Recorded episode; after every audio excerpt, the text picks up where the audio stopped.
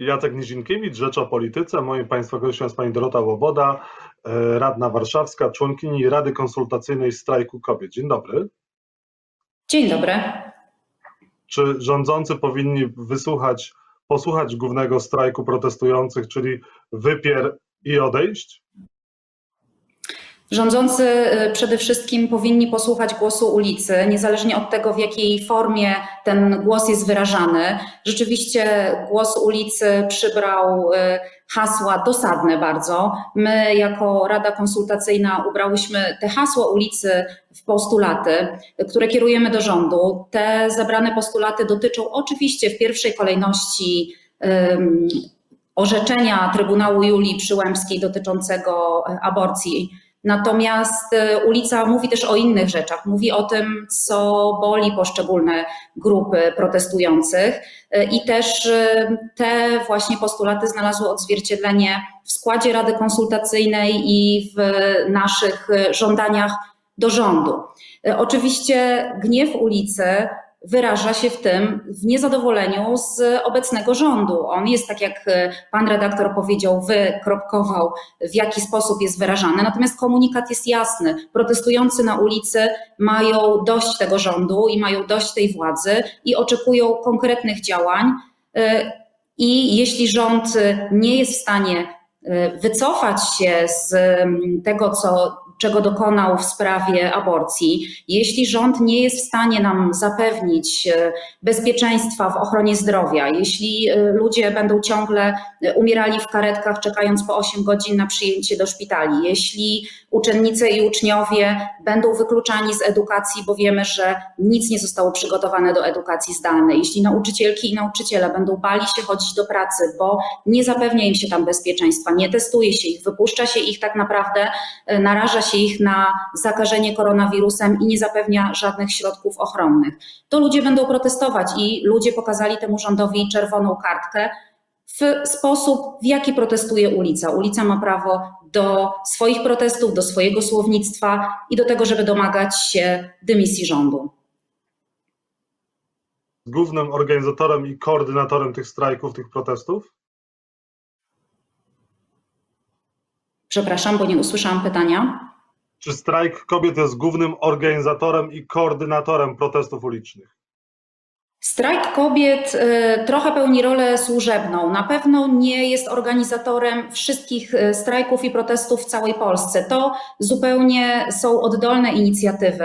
Strajk kobiet koordynuje protesty w Warszawie i być może w niektórych większych miastach. Natomiast pamiętajmy, że te protesty odbywają się w 400 czy nawet ponad 400 miejscach w Polsce i tam po prostu wychodzą ludzie, którzy są niezadowoleni z tego, co się dzieje, którzy są oburzeni orzeczeniem Trybunału Przyłębskiej, którzy boją się o swoje zdrowie, którzy martwią się edukacją, którzy nie chcą żyć w strefach wolnych od LGBT, którzy żądają pełni e, praw kobiet, którym nie podoba się to, co e, PiS wyczynia z sądami i tak dalej, i tak dalej. Tutaj e, koordynacja w zasadzie polega na tym, że strajk kobiet informuje o tych działaniach, które dzieją się w różnych miejscowościach, a także często udziela wsparcia osobom, które są szykanowane z uwagi na udział w protestach, tak jak się to wydarzyło w Olsztynie, gdzie 14-latka y, została, no jest szykanowana przez to, że y, organizowała jeden z protestów. Więc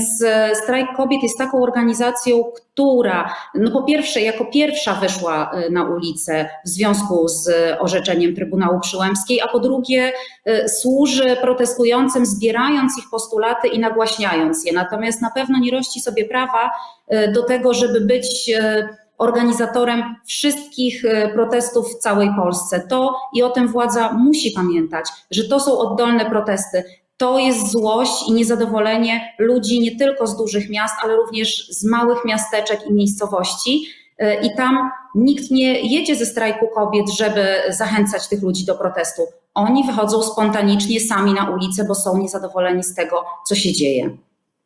No dobrze, jeżeli chodzi o te protesty, jeżeli chodzi o te postulaty, e, dajemy rządowi 7 dni na ochronę zdrowia, żądamy, by pieniądze, które płyną do kościoła i TVP PiS wpłynęły w całości na służbę zdrowia, ogłosił strajk kobiet. Jakby to miało wyglądać technicznie, że te pieniądze w 7 dni są przetransferowane na ochronę zdrowia?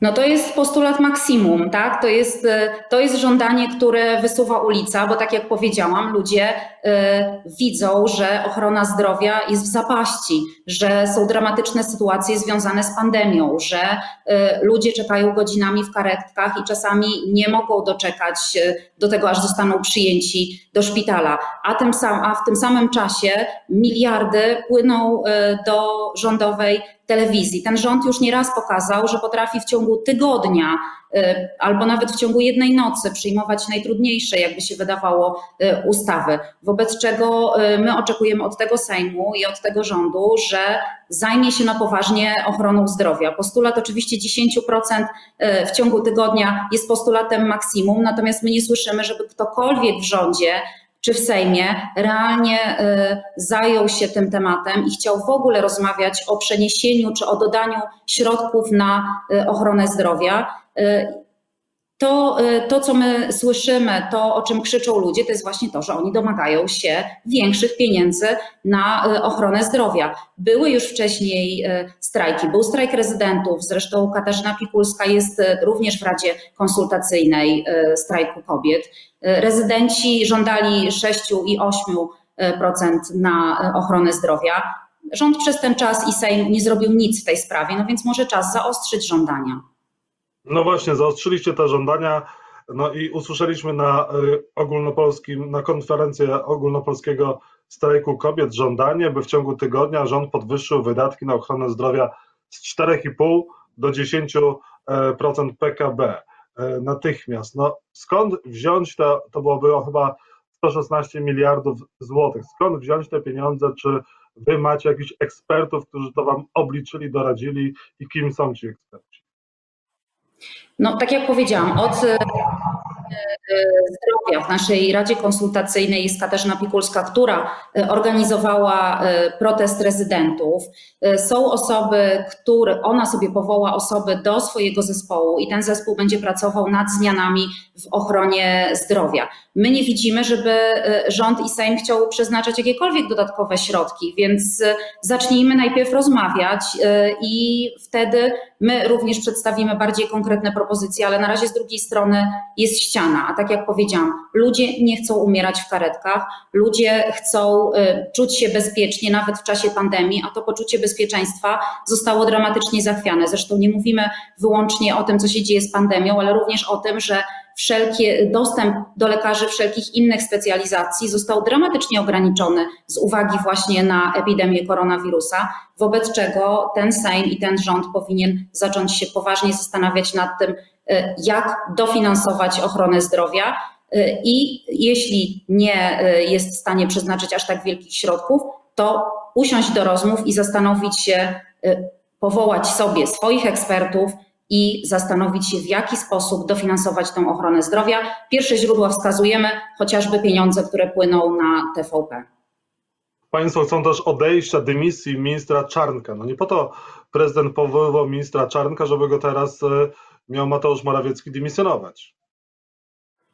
To jest e, postulat, który wywołuje jedne z najbardziej żywiołowych reakcji podczas demonstracji, oprócz e, postulatu dotyczącego e, wsparcia psychiatrii dziecięcej. Protesty przeciwko powołaniu Przemysława Czarnka trwają w zasadzie od chwili, kiedy ta osoba została wyznaczona do pełnienia misji ministra edukacji i nauki. Protestują uczennice, uczniowie, nauczycielki, nauczyciele, środowiska akademickie. E, to jest osoba, która budzi olbrzymie kontrowersje z uwagi po pierwsze na e, swoje poglądy, a po drugie na brak doświadczenia w obszarze, którym będzie zarządzać. Minister Czarnek jest e, niekompetentny, nie ma doświadczenia, nie zarządzał nigdy oświatą a do tego wszystkiego y, jest postacią, która wyklucza całe grupy uczennic i uczniów. To jest osoba, która wygłasza jawnie homofobiczne stwierdzenia. To jest osoba, która y, uważa, że kary cielesne są całkiem w porządku. To jest osoba, która uważa, że kobiety są, e, że misją kobiet i głównym powołaniem jest rodzenie dzieci i że powinny to czynić jak najszybciej, czyli w wieku 20-25 lat, czyli wtedy, kiedy e, kobiety idą na studia, a ten minister ma również wspierać studentki jak również kobiety, które robią karierę naukową, bo do tego, jak rozumiem, został powołany. I też Pierwsze e, decyzje e, ministra pokazują, że nie bardzo umie się poruszać e, w obszarze oświaty. Zapowiada jakieś cięcia w podstawach programowych, ale nie takie, jakich oczekuje środowisko edukacyjne. Czyli nie mówimy nic o dostosowaniu podstaw programowych do wymogów edukacji zdalnej, bo wiemy już o tym, że nie da się w pełni zrealizować całego, całej podstawy programowej w nauczaniu zdalnym. I tutaj trzeba rzeczywiście się nad tym poważnie zastanowić i zastanowić się również, jak zmienić wymogi na egzaminach zewnętrznych, tak żeby te, ci młodzi ludzie, którzy będą do nich przystępować, nie byli poszkodowani z uwagi na fakt edukacji zdalnej. O tym nie słyszymy, natomiast słyszymy, że y, minister będzie wycinał treści równościowe, ponieważ uważa, że, y, że one nie powinny znajdować się podstawach programowych, że będzie zmieniał kanon lektur. No to nie jest ten moment. W tym momencie, i tego my się również domagamy, pierwszą i podstawową sprawą, którą powinien się zająć minister, edukacji to jest zapewnienie równego dostępu do edukacji wszystkim dzieciom, które są na edukacji zdalnej, ponieważ my doskonale o tym wiemy, że edukacja zdalna wyklucza całe grupy uczniów, którzy nie mają komputerów, którzy nie mają dostępu do internetu, którzy nie mają wsparcia w domu. I tutaj e, te braki edukacyjne bardzo się nawarstwiają. Drugą rzeczą, którą powinien się zająć, to jest zapewnienie bezpieczeństwa nauczycielkom i nauczycielom, którzy pozostali w szkołach i przedszkolach. Oni się zwyczajnie boją tego, że się zakażą, nie mają żadnych zabezpieczeń i również od samego początku protestują przeciwko y, ministrowi Czarnkowi. Y, to jest akurat y, kolejny minister, który został powołany w nieodpowiednim momencie i bez właściwych do tego kompetencji, i to jest kolejna taka szpila, którą ta władza y, nam wbija. Wiadomo było, że to jest postać, która wywoła olbrzymie protesty, a mimo to zdecydowano się na jego powołanie. Czy kompromis przedstawiony przez prezydenta Andrzeja Dudę mógłby jakoś zażegnać te protesty i strajki? Nie mówmy o kompromisie. To tak jakby komuś urwać dwie ręce, drugą mu, jedną mu przyszyć trochę krzywo i powiedzieć, że właściwie ma jeszcze za to dziękować i że to jest świetny kompromis. To nie jest kompromis, to jest e, bubel prawny, to po pierwsze, e, a po drugie to, y, to jest nadal bardzo restrykcyjne zaostrzenie prawa aborcyjnego, które i tak jest, za wyjątkiem Malty, najbardziej restrykcyjnym prawem w Europie. Tutaj nie ma mowy y, o żadnym y, kompromisie. Ta ustawa nie nadaje się absolutnie i tutaj, jeżeli chodzi o strajk kobiet, to absolutnie jest do odrzucenia przez nas, ale również przez osoby, które protestują na ulicy, kiedy tylko y, wspomina się o, y, o tym, co zaproponował prezydent Duda, to pojawiają się głośne okrzyki, których tu nie będę cytować, ale które pan redaktor i wszyscy, którzy nas słuchają, doskonale znają. To nie jest kompromis, to jest po prostu wciśnięcie nam kolejnego zaostrzenia ustawy aborcyjnej i jeszcze oczekiwania, że kobiety podziękują i zejdą z ulic i nie będą protestować. Nie, ta, ta ustawa jest absolutnie nie do przyjęcia. A pomysł referendum, żeby było referendum w sprawie aborcji, lider PSL wyszedł z takim postulatem. Po pierwsze, y, moim zdaniem to nie są tematy, które powinny być y, dyskutowane w referendum. Po drugie, my nie jesteśmy w czasach pandemii w stanie takiego referendum bezpiecznie przeprowadzić. Więc tutaj nie, nie pytajmy o, o, prawa człowieka w, w, referendum. A po trzecie, kto by miał to referendum przeprowadzić? Ja osobiście przewodziłam komitetowi referendalnemu, który zebrał blisko milion podpisów pod wnioskiem o zatrzymanie reformy edukacji Anny Zalewskiej. Te podpisy zostały zmielone i wyrzucone do kosza. Ta władza nie chce słuchać obywatelek i obywateli, którzy próbowaliby coś w sposób pokojowy y, i taki spokojny y, załatwić. Więc patrzmy również na sondaże, które pokazują, że Polki i Polacy nie chcą zaostrzenia prawa aborcyjnego, nie chcą tego zdecydowanie, nie chcą tego nawet w większości wyborcy Prawa i Sprawiedliwości. Prawo i Sprawiedliwość odwróciło się nie tylko od polskiego społeczeństwa w całości, ale odwraca się również od swoich wyborców, którzy nie oczekiwali tego rodzaju ruchów, a na pewno nie oczekiwali ich w czasach pandemii. Referendum nie, nie jest e, dobrym pomysłem, zwłaszcza, że e, pytanie jest takie, czy ta władza ułoży pytania do referendum i jak one będą sformułowane, bo znając tę władzę, na przykład może się tam pojawić pytanie, czy jesteś za mordowaniem dzieci?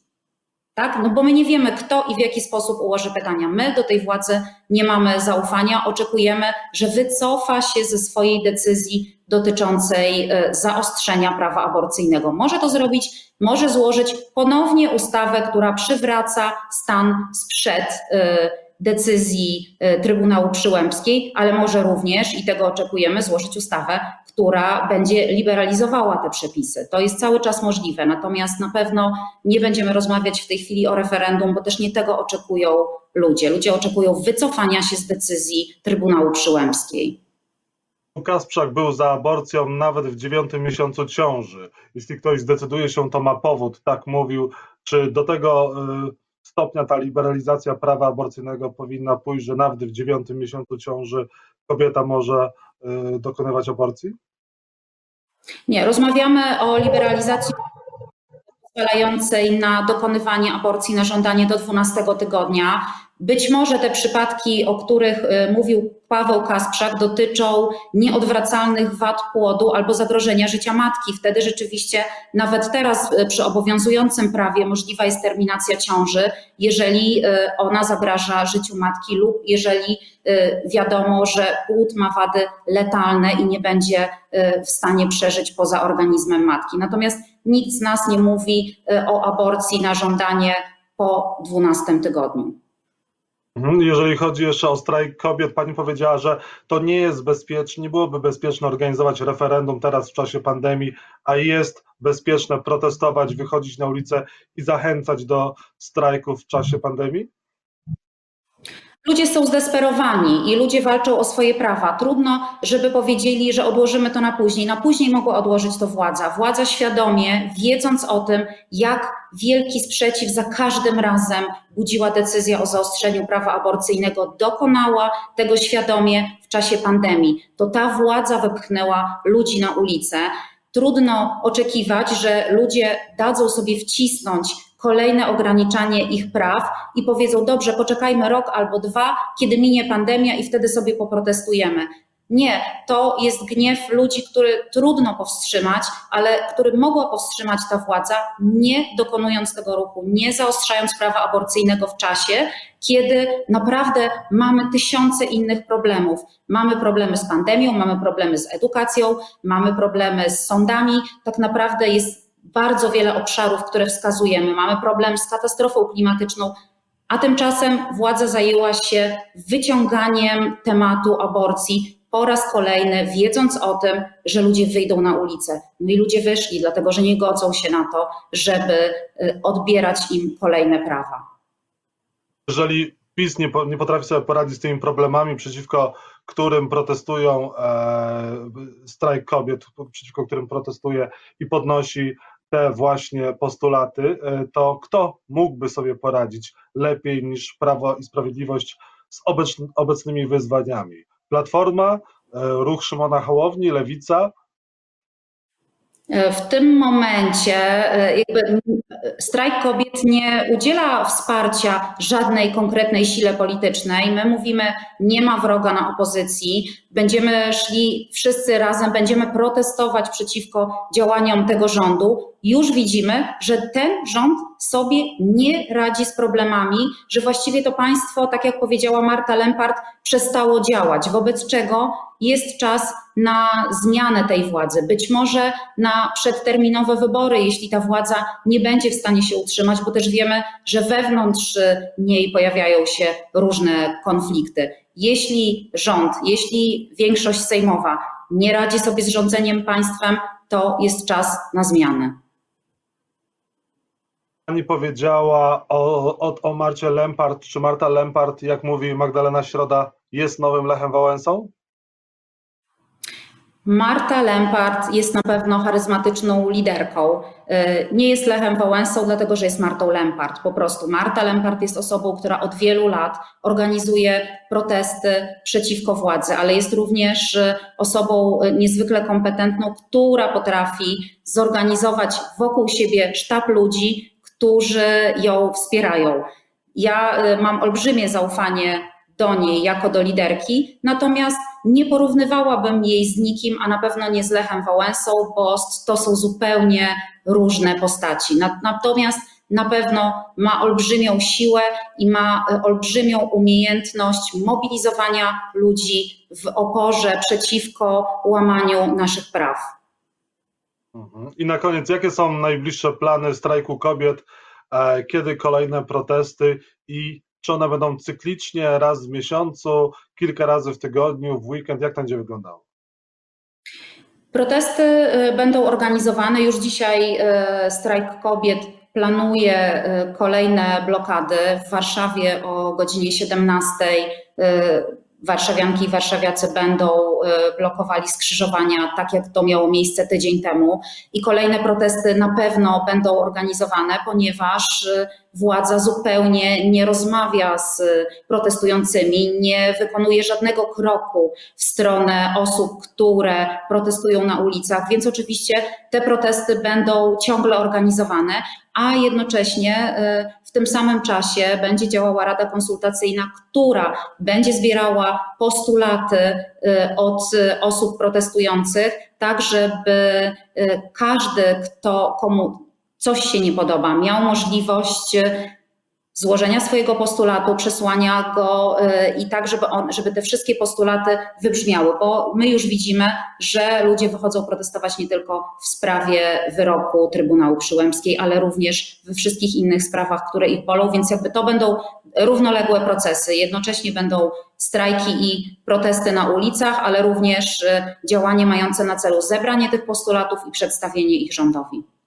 I ostatnia kwestia, bo teraz właśnie dowiedziałem się, że wysoce prawdopodobnie, że wyrok Trybunału Konstytucyjnego, który dzisiaj miał zostać opublikowany w sprawie prawa aborcyjnego, on nie zostanie opublikowany.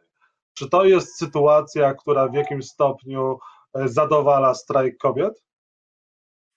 To nie jest sytuacja, która zadowala kogokolwiek, dlatego że y, tak naprawdę y, zabiegi terminacji ciąży, niezależnie od tego, czy ten wyrok zostanie, czy to orzeczenie Trybunału Przyłębskiego, to nie jest prawdziwy Trybunał Konstytucyjny, czy ono zostanie opublikowane, czy nie, to moim zdaniem efekt mrożący już działa, więc szpitale dostały jasny sygnał, jaka jest linia władzy i boją się zwyczajnie i lekarze będą się bali dokonywać zabiegów przerywania ciąży, nawet jeśli one będą y, spełniały te przesłanki, które, na które pozwala dotychczasowe prawo. Więc y, to jest zdecydowanie za mało. Władza powinna jasno się z tego wycofać, bo takie przetrzymywanie tego orzeczenia, niepublikowanie go, no to w zasadzie nikogo nie uspokaja, ani nie uspokaja osób, które protestują na ulicach, ani nie uspokaja lekarzy.